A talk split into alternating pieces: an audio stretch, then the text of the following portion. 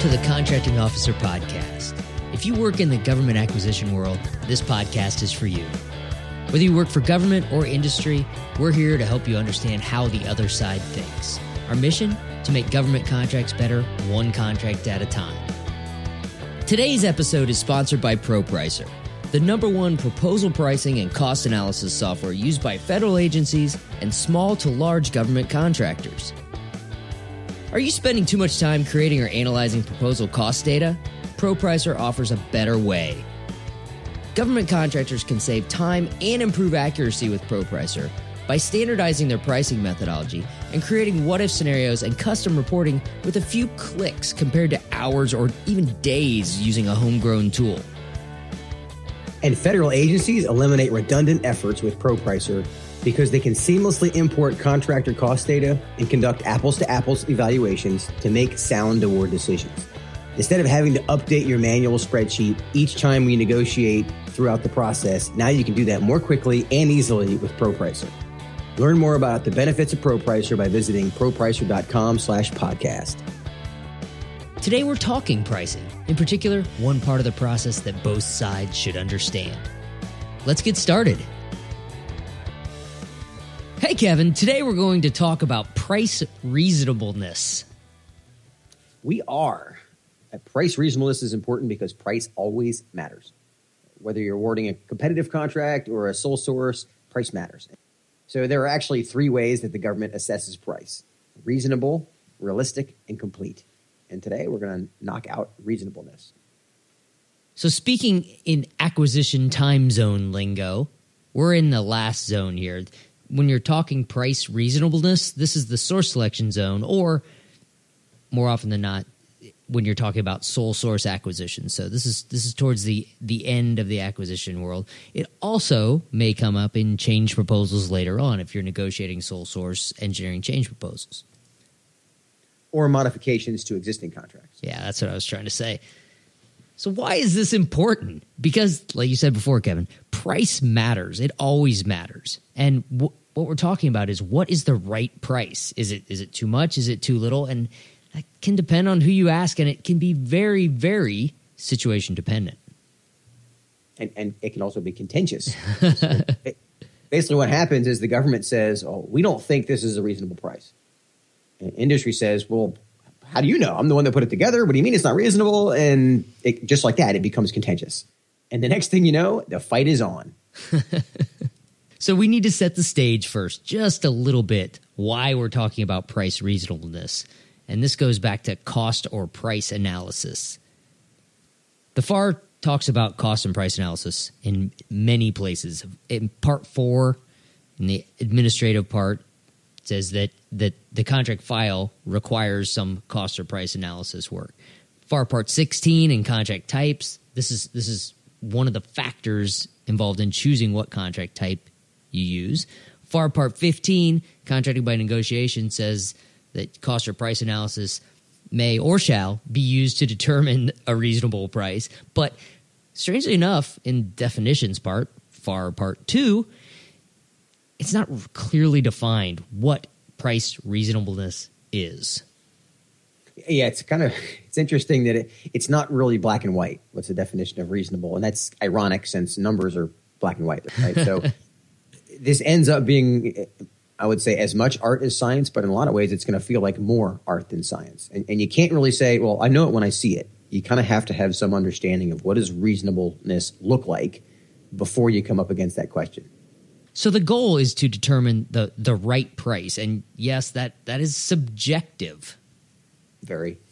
No matter what someone thinks it's going to cost or thinks they should pay, there's always this little struggle between that's too much, that's not enough, and then when the deal gets done, if the deal gets done, then both sides end up with a price they can live with, and it may just be a compromise, and that they find is fair. So there you get to reasonable. If both sides agree, I will sell you this for this price, and I will buy it for this price, that's reasonable. There you go. The weird thing is with the government. Sounds easy that way. Right, but the government has to actually document why it's reasonable. You do this every day in your normal life, but you don't have to write a memo for why you thought that was a reasonable price. Exactly. Then somebody else gets to read and rip apart and question and all that. Yeah. And the good news is there are lots of ways to do this. And really the end goal from both sides is to make sure the price is right. You know, it's the porridge thing. It's not too hot. It's not too cold. You know, it's right. So that's the art of this whole exercise. Okay, at the risk of belaboring the FAR stuff here, it's worth mentioning FAR 31. Part 31 is all the cost stuff. So 31201-3 actually talks about determining reasonableness in the price. 31201-3A says a cost is reasonable if, and there's more than just we're going to talk about here, but we've pulled out a few relevant nuggets. So a cost is reasonable if, in its nature and amount, it does not exceed what a prudent person would pay in the conduct of competitive business. And, you know, it's a bit of paraphrasing, but outside of all these other factors, what would someone normally pay to buy whatever you're buying here? Kind of makes sense, but it's squishy. It's squishy. And it also says, this is the long version, no presumption of reasonableness shall be attached to the incurrence of costs by a contractor, which basically what that says is not all costs count as reasonable. Yes. So just because you incurred it doesn't mean it's reasonable. There's a lot, yeah. Especially in a cost type contract, there's a lot of things that would be allowable costs that are crazy unreasonable. Yeah.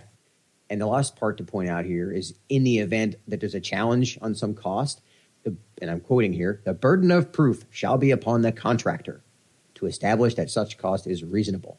In other words, you got to – why is it reasonable? That story has to come from the contractor. And that's something that it seems obvious when you think about it, but it's in the FAR.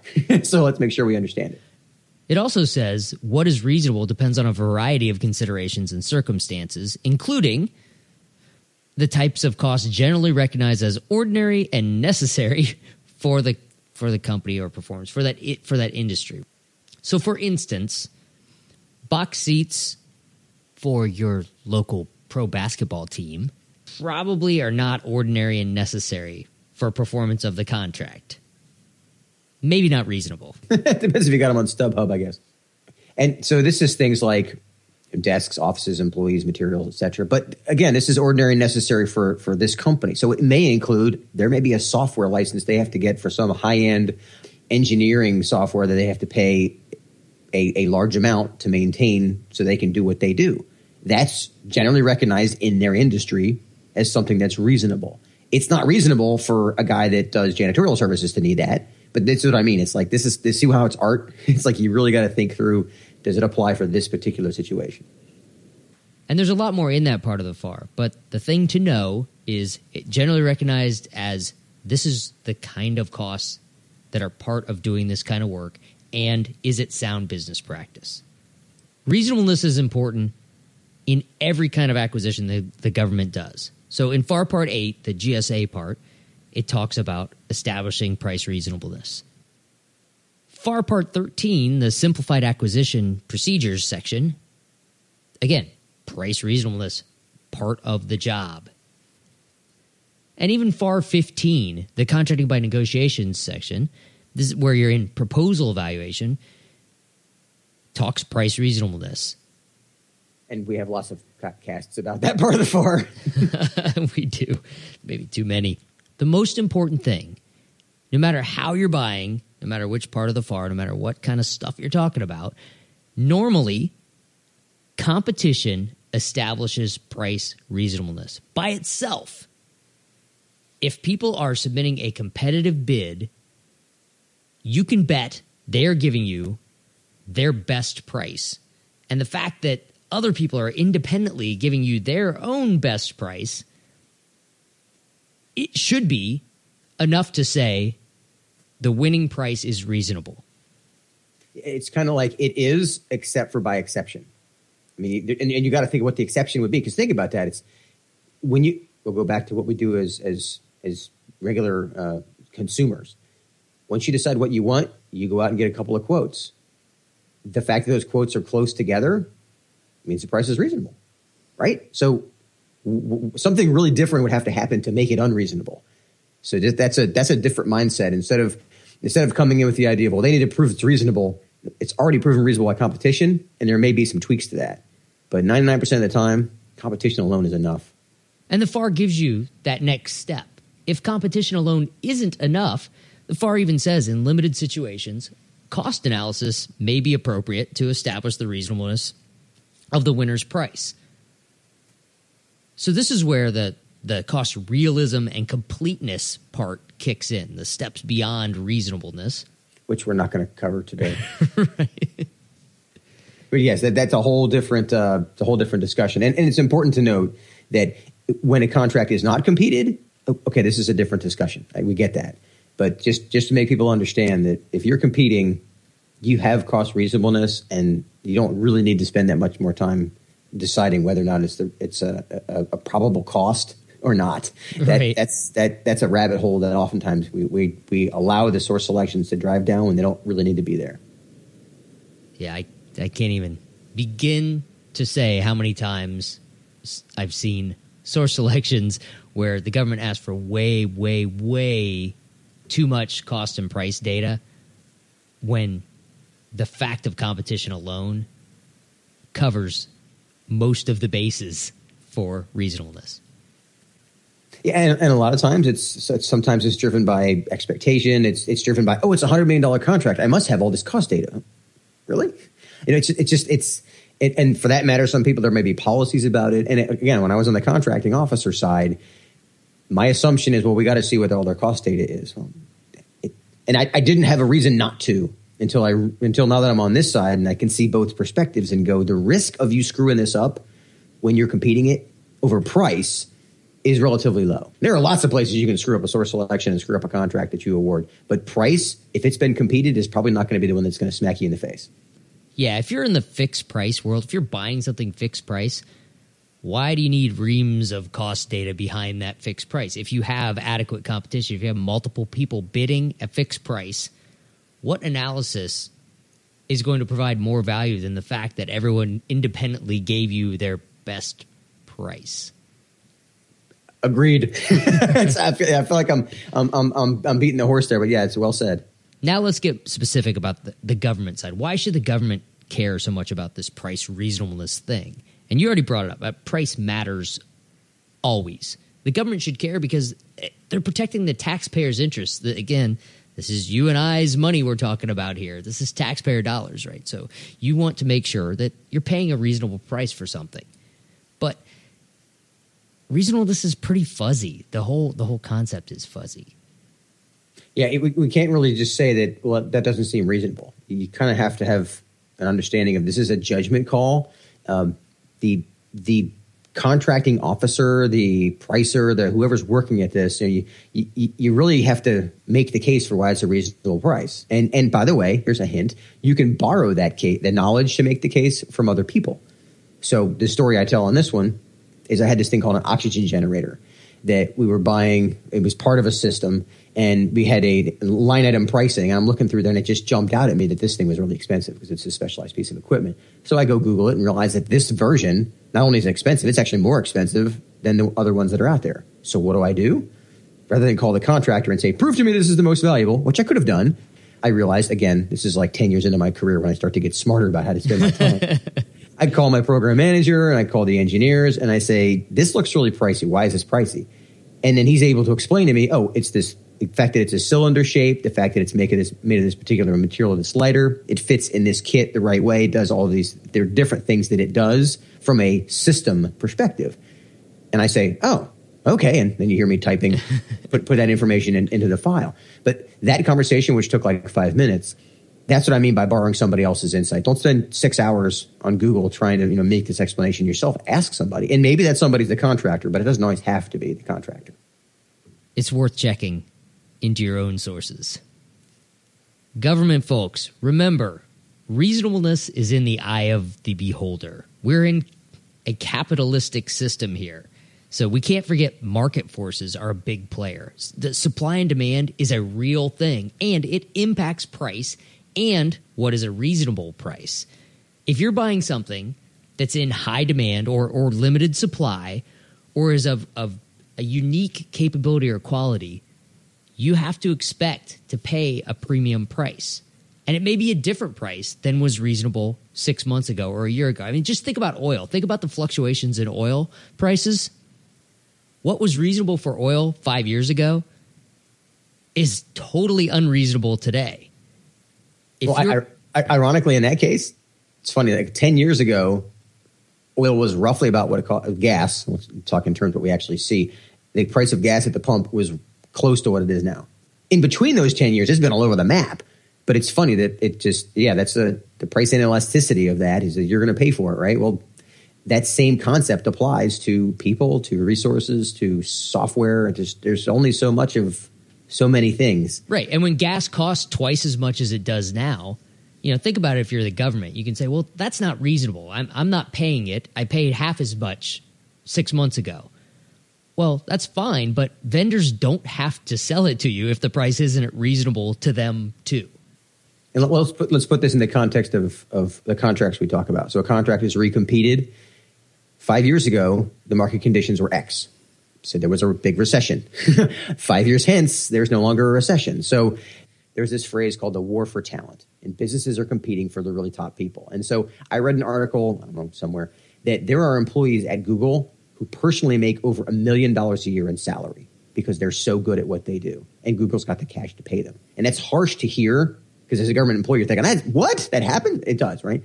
So the reality of this is take that basic concept and cut it by 90% and still realize there's only so many people who can do certain things. And all those companies that we refer to as vendors are all competing for those resources and those prices that they're paying those employees to get that resource, i.e. in this case, brain power to do whatever they need. That cost gets rolled up. And again, I did not see that as clearly when I was a contracting officer.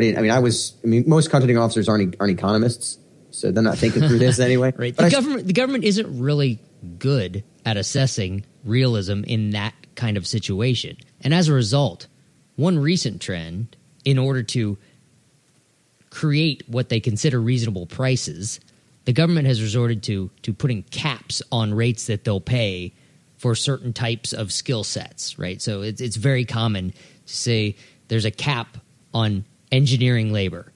Well, congratulations. You just also put a cap on the quality of people that you can get to do work for you, because the market decides what is a reasonable price for that labor. And if they have the opportunity to sell that labor somewhere else for a greater return, you're going to be out of luck. It's a supply and demand exercise that we, as contracting officers, you don't often, hardly ever see that, because you're going to get bids. You're going to get three or four companies to bid, and you're going to see competition in front of you. But you have to kind of zoom out and think: am I getting the three best, or the three middle, or am I just getting the only people who are desperate enough to do this for $10 an hour? As harsh as that sounds, that you got to look at it that way. Which is actually not protecting the taxpayers' interests, right? Because they're not going to do it well, and you're going to end up doing it twice. But anyway. Probably. All right. Again, I've learned that lesson myself. Good segue to why industry should care. This seems so basic to the industry side, right? Supply and demand. Price matters. Profit matters. It's not basic to the government side because the way they assess things is different. And my phrase for this one is cash is like oxygen. Without it, you die. And so – price, and by the way, that's from a guy named Barry Shevlin. I'll give him credit. He said that during a presentation. And the beauty of this is that the simplicity of that concept is it sounds really harsh to say companies are about making money, but if they don't make money, they stop existing. And they're going to go where they can compete for those resources to keep existing, to keep having oxygen. And you have to explain industry. You have to explain that need for oxygen to the government sometimes, right? The reasonableness, why the price is reasonable, is something that you need to explain. And if they don't understand why it's reasonable, it's on you, industry, to help them understand. That is the price you pay for access to the government market, the largest market there is. The most money flowing out to you in industry is from the government. This is one of those many things that's part of the 80% process, is that you have to really show your price is reasonable. You can't just say, well, that's what somebody else paid. You need to be clear. You need to be explicit. You need to tell the story of why it's reasonable. And another thing to think about it's not a price objection really. It's a belief objection. Is they don't believe that that price is reasonable. There's a gap between what they think it should cost and what it should cost. And it's your job as the proposal writer, as the marketer, as, you know, however you want to play this. There's 100 different ways we could talk about how you would do it. But the fact is there's a gap between what they think it should cost and what you're saying it costs. Your job is to close that gap, is to prove to them that, yes, this is in fact reasonable. Help them believe so that their belief objection goes away. That's really what this comes down to. That's some heavy sales philosophy mumbo jumbo there. That's what I do. It's not the price, it's something else. And it's the belief. If they don't believe this is worth it, they're not going to buy it. Or for that matter, take the time to write a justification as to why that's the right price to buy it. Okay. Let's summarize what we talked about today, Kevin. For me, the big point is that reasonableness is important. It's all over the FAR. The government, no matter how they're buying stuff, has to justify that the price is reasonable. But reasonableness is in the eye of the beholder. And where this is weird and where this really stands out is what if the government thinks the price is too low? What if it's a loss leader for this company? What if they have decided that, you know what, our fixed price is going to end up being a 1% profit for us, right? But they look so much cheaper than everybody else. And there's a judgment call there, whether or not you kick them out if they're too low. I mean, I got that, right? But what if you ask the question and they said, well, here's our plan, is that we're trying this new product we've developed. Yes, we're breaking even, or yes, we're only making 2% on this. Or yes, we're losing money. Yeah, but our reason is that we want to be able to, I don't know, grow. But we're trying to break into the market maybe, right? Right. Too many hypotheticals to get at, but reasonableness – may not have anything to do with the math. There may be more reasons behind it. And another thing to think about there is this argument of, okay, well, it's the judgment call of the contracting officer to decide if they're buying in or not and what the risk that creates. But you don't know that until the company explains why this price is reasonable to us. In my mind, nothing wrong with buying in. If a company has a strategic reason for offering you what appears to be an unreasonably low price and you can – get it through your mind that they're not going to go out of business or they're not going to not deliver, double negative there, then a low price is great. You just save the taxpayer money. Yeah, but you got to have the reasonable story behind that. That's the only way that works. Otherwise, it just looks like a really low price and they think there's something wrong with it. So government folks, there's lots of ways to determine price reasonableness. We just walked through many different examples. This is the thinking part of the job. Use your judgment. You have resources on the government side. You have resources on the industry side. You have independent resources to judge reasonableness.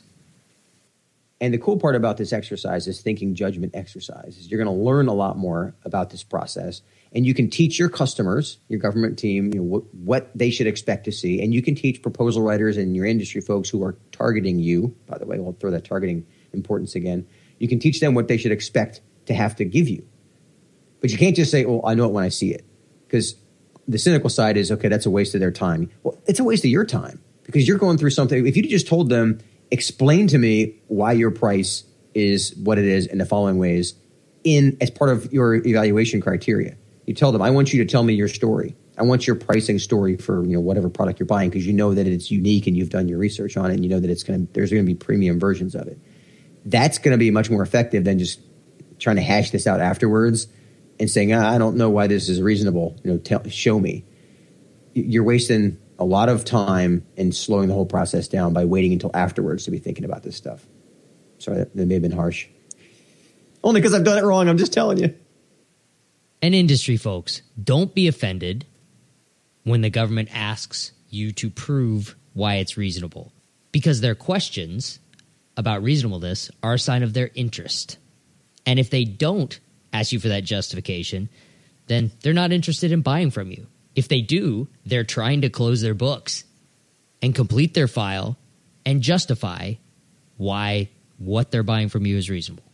It goes back to the idea of you need to tell your story. And it's interesting that a lot of times the pricing volume doesn't actually have a page limit. And this part of that, it's why I never put a page limit on the pricing volume. Is that I want you to be able to tell your story. And most of the time, all the pricing volume was 99% numbers and then like 5% no headers. They didn't really tell me their story. And that's how you end up on this slippery slope of just give me more data, give me more data, give me more data. Because if you don't tell them, I want the story. Tell me the story and the data. Anybody can give me the data. Tell me the story behind it. Give me the context. Because if you just give me numbers and I don't understand them, then I can't use them as well. But if you give me context to determine whether or not it's reasonable, that speeds things up nicely. Couldn't have said it better myself. I wish I would have said that, actually. All right, thanks everyone for joining us today. If you like the Contracting Officer podcast, please tell a friend. We're on Facebook and Twitter and LinkedIn. Yeah, and we have a Contracting Officer podcast page on all three. And actually, we just started a Government Contracting Network group on Facebook. You can just join. Just go look it up and click to join. Remember that our topics are driven by podcast listeners. If you have a topic that you'd like us to discuss, or if you want more depth on any topics, let us know. Send me an email at paul@contractingofficerpodcast.com. All right, Kevin, I'll talk to you later. See you, Paul. Okay, that's it for this episode of the Contracting Officer Podcast. As always, if you have questions, comments, or complaints, send me an email at paul@contractingofficerpodcast.com. Thanks for joining us.